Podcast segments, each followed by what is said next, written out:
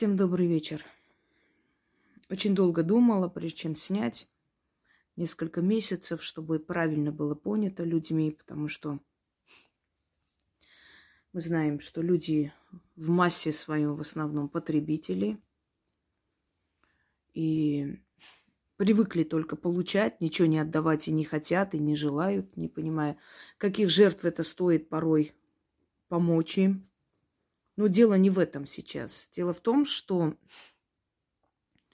я сказала уже не раз, говорю о том, что ведьма способна облегчить последний путь человека, помочь уйти безболезненно.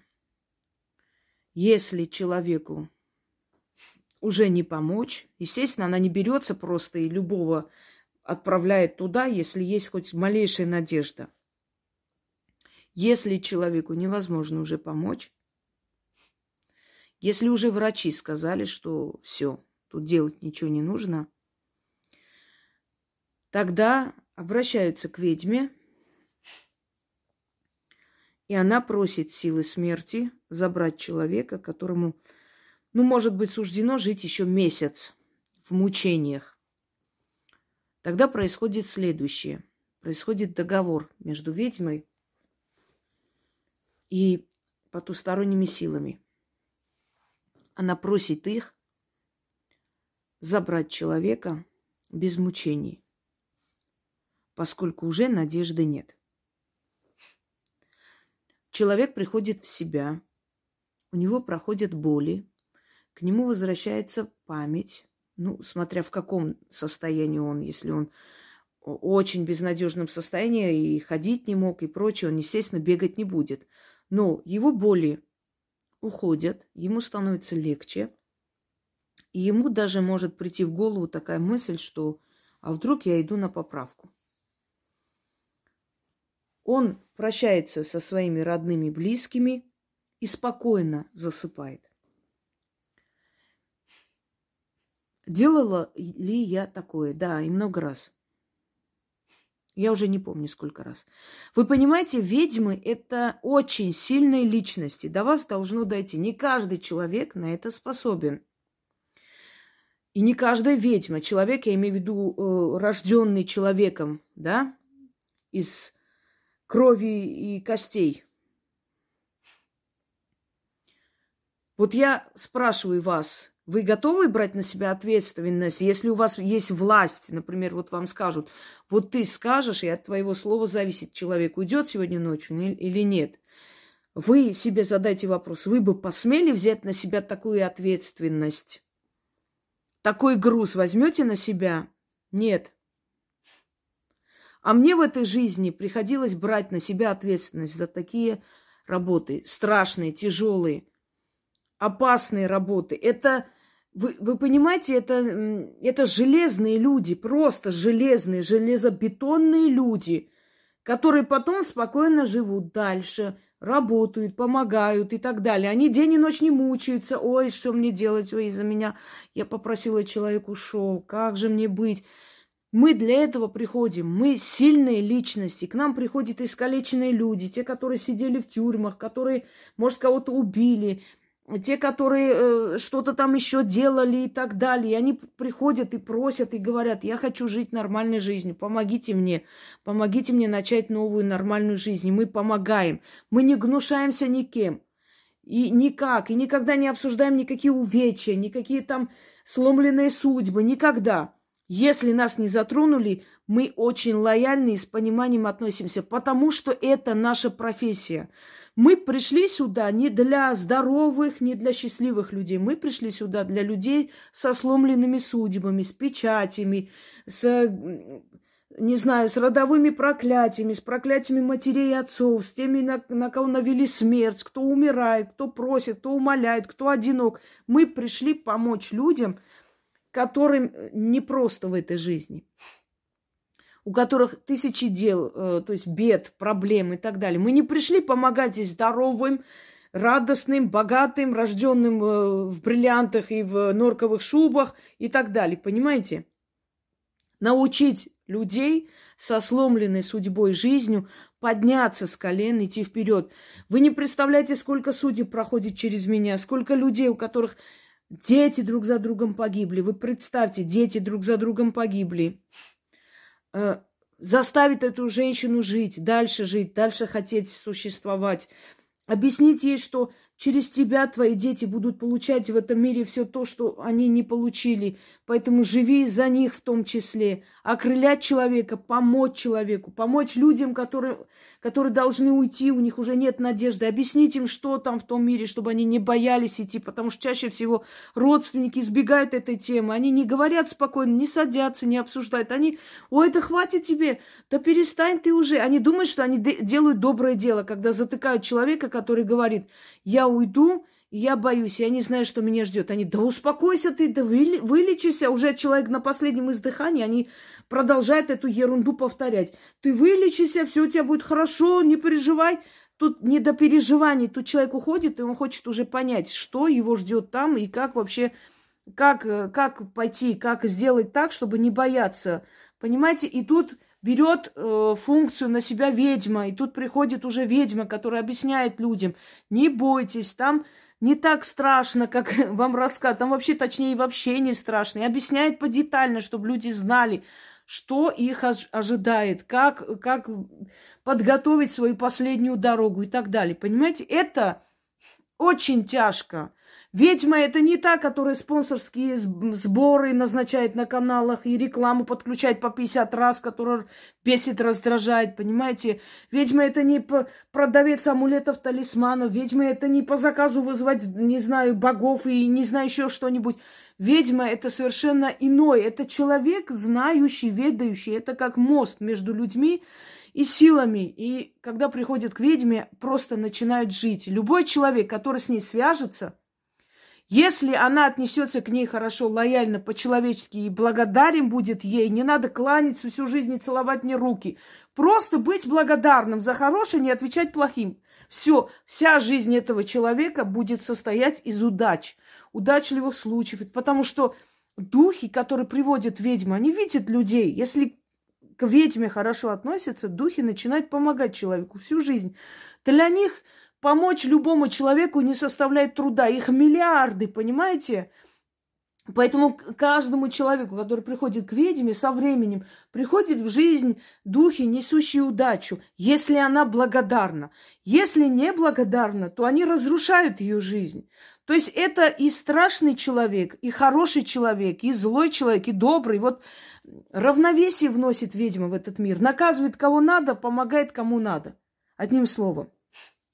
Теперь спрашиваю, кто-нибудь из вас, положа руку на сердце, скажите, вы бы согласились, даже зная, что от вашего слова зависит, будет жить человек или нет, вы бы согласились брать на себя такую ответственность? А я беру. Беру, потому что я понимаю, что человек мучается и бесполезно просто дышит. Зачем? Если может уйти спокойно. В моей жизни много раз. Я не знаю, сколько, вот не могу сейчас вам точно сказать, но, по крайней мере, лет 10, если так взять, ну, много случаев, может, 200 даже больше. Так вот, я первый случай помню, мужчина. Я пошла к женщине, я ей помогала, я ее приводила в порядок и так далее, и так далее, и гипнотические сеансы с ней проводила, кстати, я владею гипнозом, но через экраны это ерунда, через экраны это может воздействовать слова, но не, это надо личный контакт, поэтому и я как бы ее приводила в порядок, она устала просто, он болел, он смертельно болел, и когда я пришла, я говорю, ему осталось вот столько-то времени, я говорю, зря просто он мучается. Может быть, проведем, как вы считаете? Она подумала, потом мне позвонила вечером, говорит, проведите, пожалуйста. Я взяла, провела этому человеку. Я сказала точную цифру. Я даже помню сейчас, я сказала 11 марта. Если, да, не изменяет память. 11 марта. Проходит после 11 марта, я уже забыла про этот случай, потому что была занята, мне некогда было об этом думать. Она мне позвонила 14-го и говорит: Инга, вы знаете, Я похоронила мужа, он же, говорит, умер в тот же день, когда вы сказали. И, говорит, самое интересное, днем он ходил, нормально разговаривал. Я, говорит, сижу и думаю, наверное, не получилось. Все-таки видно, что не уходит человек, он сегодня проживет. И буквально, говорит, я об этом подумала, через полчаса он сказал, что он устал, хочет прилечь. Он, говорит, лег, и я слышу хрип, начал хрипеть. Я, говорит, значит, к соседям, скорую, они говорят, успокойся уже, скорая, что ты скорой вот сейчас скажешь? Он уходит, человек, у него же последние стадии, у него уже каждый вечер этот морфин колят или что-то еще, антибиотики, очень сильные обезболивающие, все уже, все органы поражены, дайте человеку уйти. И соседка пришла, такая женщина боевая, пришла с ней, и он храпит, лежит, и она, значит, выдернула, сняла из-под головы подушку, как я сказала, и он тут же отошел. И говорит, я просто в этой суматохе не стала звонить, говорить. Я говорю, вот 11 числа он ушел. Следующий случай, это у нас в Троицке тоже. Сначала я ее вытащила, когда мы с ней на кладбище пошли, у нее была такая истерика, ой, ей было тяжело на самом деле, ужасающее состояние, не могли никак вырваться из бедности, очень непросто. Сейчас они очень нормально работают, правда, после того, как они устроились в банке, когда она нашла мужчину, все хорошо, они начали так надменно со мной говорить, что я их послала очень далеко. Я просто вышла из себя. То есть, знаете, как люди забывают, кому обязаны своим положением, своей жизнью. Они почему-то думают, что это их заслуга. И начинают с тобой говорить уже как-то так сверху вниз. То есть опять какая-то просьба, но уже в таком тоне, уже в таком приказном, что я просто их поставила на место. Правда, потом звонили, извинялись, испугались, но осадок остался. Ладно уж. Бабушка у них уже уходила и никак не хотела уйти. Ей тоже было нехорошо, мучилась. Она, женщина такая, всех замучила, достала, в общем. Но не особо они переживали насчет нее, но и не хотели видеть ее мучения. И она мне говорит, а можно попросить, чтобы она ушла такого-то числа? Я до сих пор помню. Я говорю, а почему именно принципиально вот это? Говорит, она будет пенсию получать. И вот потом, извините, вы понимаете, у меня просто такая ситуация, я вот просто не могу, и хотя бы на похороны какие-то деньги. Я говорю, хорошо. Проводили с этой бабушкой. Бабушка пришла в себя, позвала своих подружек, они пили чай, разговаривали, смеялись и так далее. Ночью она ушла. И ушла как раз через день после своей пенсии. В общем, и так. Были случаи, когда ребенок абсолютно нежизнеспособный. Мать мне тайком написала и попросила, тайком от дочери. Мы сначала пошли туда помочь этому ребенку. Я когда посмотрела, я отвела ее в сторону. Я говорю, бабушку, я говорю, послушайте меня, вы же понимаете, зачем вы мучите этого ребенка? Дайте этому ребенку уйти. И понимаете как, она будет посвящать свою жизнь этому ребенку. Вы поймите, в этом мире все должно иметь смысл. Какой смысл посвящать свою жизнь ребенку нежизнеспособному абсолютно? Со временем и мужик уйдет, и все на свете. Останется она одна. Никто ее не возьмет с таким больным ребенком. И ребенок мучится, не понимает, не слышит, не видит, ничего, лежит вот просто как растение. А так бы она родила просто уже здорового ребенка, посвятила бы свою жизнь здоровому. Она стареет, умирает вместе с этим ребенком, и толку нет от этого ребенка, никакого и не будет. Я ее отвела в сторону. Я говорю, вы понимаете вообще, зачем вот это все? Что там лечить? Там невозможно уже все.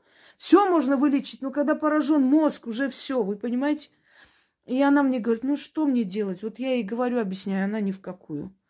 Вот нет, я буду продолжать лечение и так далее. В общем, прям зорко следит, чтобы вдруг ночью плохо не стало, чтобы мать вдруг не решила ее там не разбудить и скорую не вызывать. Вот она следит просто. Я понимаю, да, ее ребенок жалко.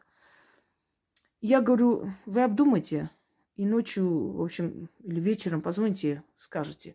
Но она не позвонила, она написала и попросила, говорит, пожалуйста, только ей не говорите, иначе она меня проклянет. Она проклинала. Когда узнала, она прокляла и меня, и ее, и там будьте вы прокляты. ваше колдовство и так далее. А потом успокоилась, потом позвонила, извинилась, плакала, сказала, что вы правильно сделали, потому что я не могла с этим ничего делать, но это мой ребенок. Я говорю, я понимаю, никакой проклятия до меня не дойдет, успокойтесь, я не злюсь.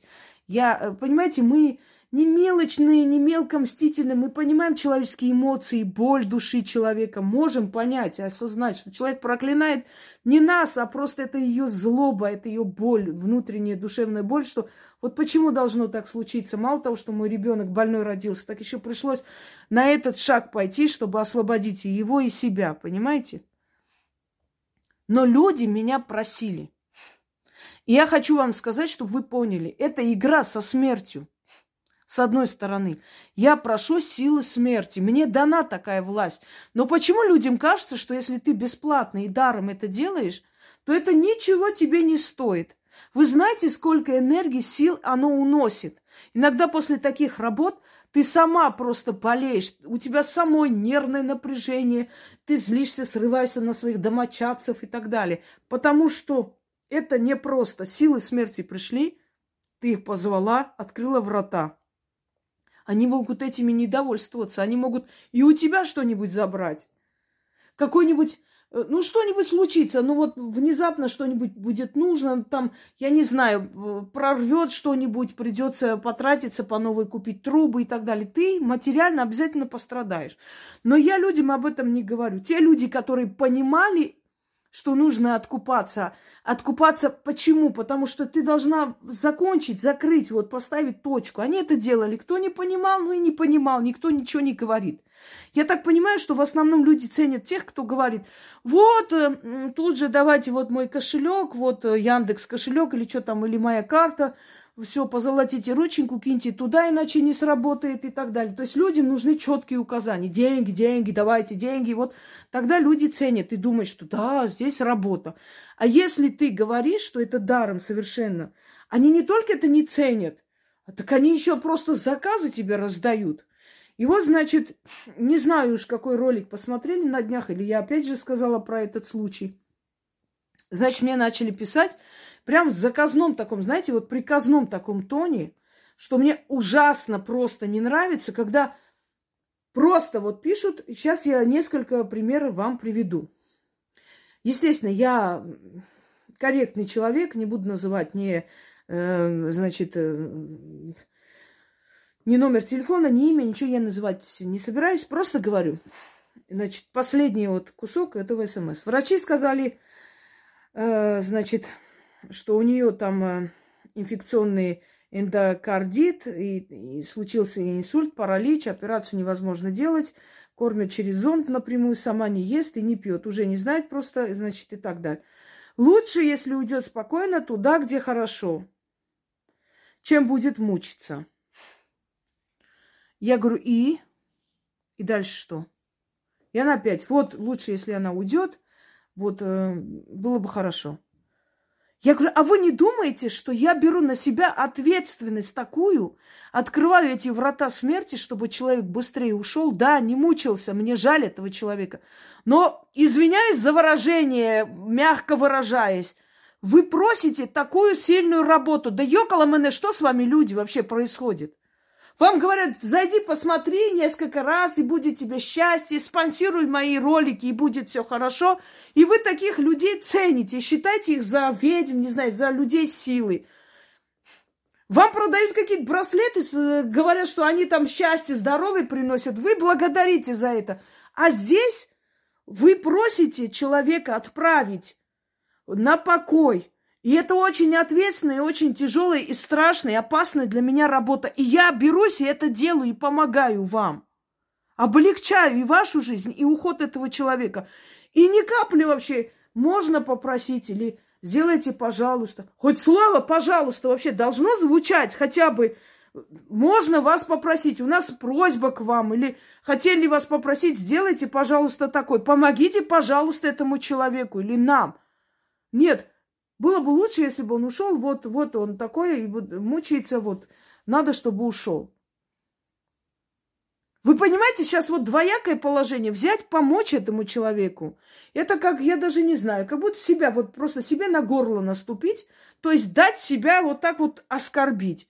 Не помочь, думаешь, ну, умирающий же не виноват, что родственники умом не блещут. Вот как вообще сделать в этой ситуации? Сижу и думаю.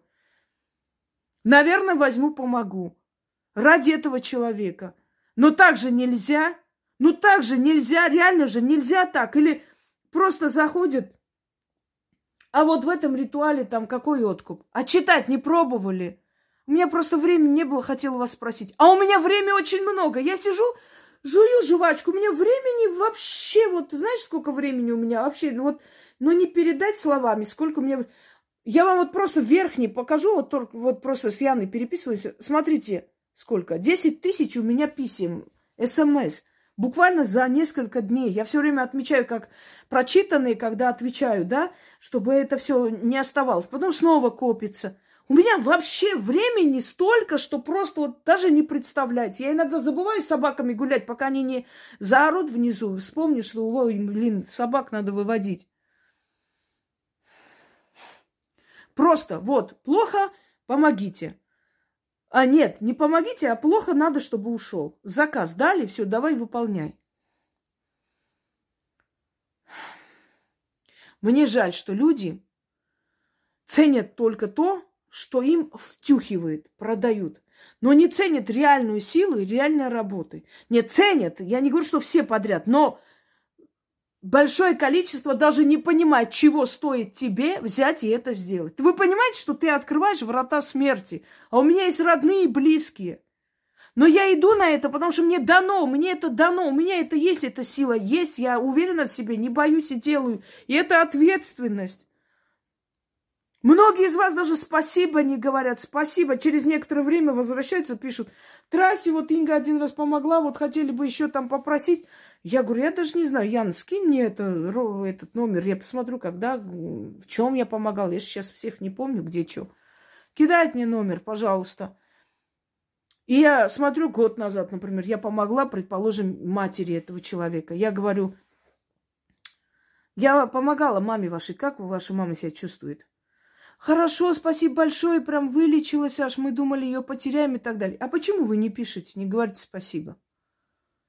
Ой, я просто вот переживаю, я немножко, мне было неудобно. Просить вам удобно, спасибо сказать вам неудобно, правда? Вы не хотите быть ничем обязаны. Даже спасибо элементарно говорить не хотите. Я помню, когда мальчик один лежал в реанимации, тетка мне пишет, и я говорю... Или знаете, как сколько мне пишут вообще? Помогите, пожалуйста, вот там парень, вот очень жалко. Я говорю, пусть родители этого парня напишут. Я говорила, они не верят в магию. Не верят, до свидания. Пускай идут к врачам, пускай идут куда хотят. Вы понимаете, что мне нужно разрешение этих людей и просьба, так надо, чтобы силы открыли врата. Иначе как получается? Это как врача избить и сказать, давай мне делай операцию. Я не верю в это все фигня, но ты мне помоги. А когда ты мне поможешь, я скажу, да кто ты такая вообще? Это не ты, я в это вообще не верю. Они не верят в это. Так вот, мальчик лежал в реанимации. Пишет тетка. Я говорю, маме скажите, пусть она напишет. Надо, чтобы родная кровь дала согласие. Мама, знаете, что пишет? Здрасте, я там Гуля. Вот мама мальчика. Я говорю, и дальше что? Вот я написала. Я говорю, дальше что? Ну, у меня сын там лежит. Я говорю, дальше что? Ну, вы сказали написать, я написала. Я говорю, до свидания. И тетка пишет, ну, Инга, помогите, она же вам написала. Я взяла, скринила, скинула ей. Я говорю, почитайте. Она, ой, дура, ну что, блин... Ой, ну помогите, пожалуйста. Я говорю, знаете, вот только ради ребенка. И бедный ребенок, у которой такая мать, которой, знаете, как бы ей западло даже попросить, просто сказать, помогите, пожалуйста. Я что, кого-нибудь когда-нибудь унизила, сказала, унижайте, сидите возле моих ворот, плачьте, падайте в обморок. Так делали ведьмы. Так делали ведьмы. Когда приходили, умоляли, чуть ли на колени становились, унижали их до предела, потом помогали. Когда их оскорбляли, когда затрагивали их чувства. Я такое делала? Нет. Не знаю, придет ли такой момент, уже ведется вот это вот к такому, не знаю, посмотрим. Не хотелось бы. Но Всего-то, говорю, уважение, элементарное уважение. Здравствуйте, Инга, я, вот меня так зовут, я мать вот такого-то мальчика, тетя, которая вам писала, помогите, пожалуйста, моему сыну. Все, мне больше ничего не надо было. Так этот мальчик выздоровел? Да. Мне кто-нибудь спасибо сказал? Нет. Завтра же придете еще раз попросить. Спасибо, я вам сказала, мне подарки отправьте, мне там это... Подарки и прочее отправляют сами люди, которые хотят, у которых есть совесть, у которых есть чувство долга, желание сделать приятно человеку, который им помог жить по новой. Это их дело. Никто никогда никому не говорил и не просил. Но элементарно спасибо нужно говорить за спасенную жизнь. Не считают нужным. Потом обижаются. Вот она такая. Потом увидишь их в дерьмогруппах этих сидят, дерьмо льют. Да. И такое есть. Далее. Девушка мне пишет. Яна сначала сказала, что вот просит женщина насчет отца, что отцу очень плохо. Она вот одна с ребенком, не знает, что делать, он уже умирает и так далее. Я думала, действительно, случай такой, что умирает человек, надо помочь. Я говорю, пусть она мне сама напишет. Пишет мне девушка. Я писала Яне пару минут назад, получила, значит, разрешение написать вам лично. Для меня это большое счастье, вам огромная благодарность. Дальше что? Так, дальше. Я полностью отдаю себе отчет, на что я иду. Ситуация очень тяжелая, папа болен. Врачи отказываются, прививки нет, разговоров тоже нет. Даже не стали ставить диагноз, забрали домой под расписку. Боюсь, что помогут ему умереть своим бездействием. Просили меня написать отказ для подключки аппаратов жизненного поддержания. Я не согласилась. Вот, получается, один врач все же был... Вынеслось, что это вроде бы пневмония, вообще антибиотики закончились. Пневмония, да, сейчас опять есть пневмония. Но это пневмония, грипп, простуда. Сезонная она всегда была. Это совершенно не та модная болезнь, которую придумали. Но у старших взрослых людей, если они простывают, вы знаете, легкие как быстро простывают. Она всегда была, мы в жизни сколько раз переболели этими воспалениями. Да у нас легкие постоянно воспаляются. Просто когда сильный организм, он преодолевает потом по новой. То есть мы даже не замечаем. А когда человек пожилой уже, да, старшего возраста, он быстро это все реагирует, организм. Потому что иммунная система слабая. Дальше. Антибиотики закончились. Сегодня врач не пришел, температура опять поднимается. Папа бредит, не зная сама, как дальше делать и так далее.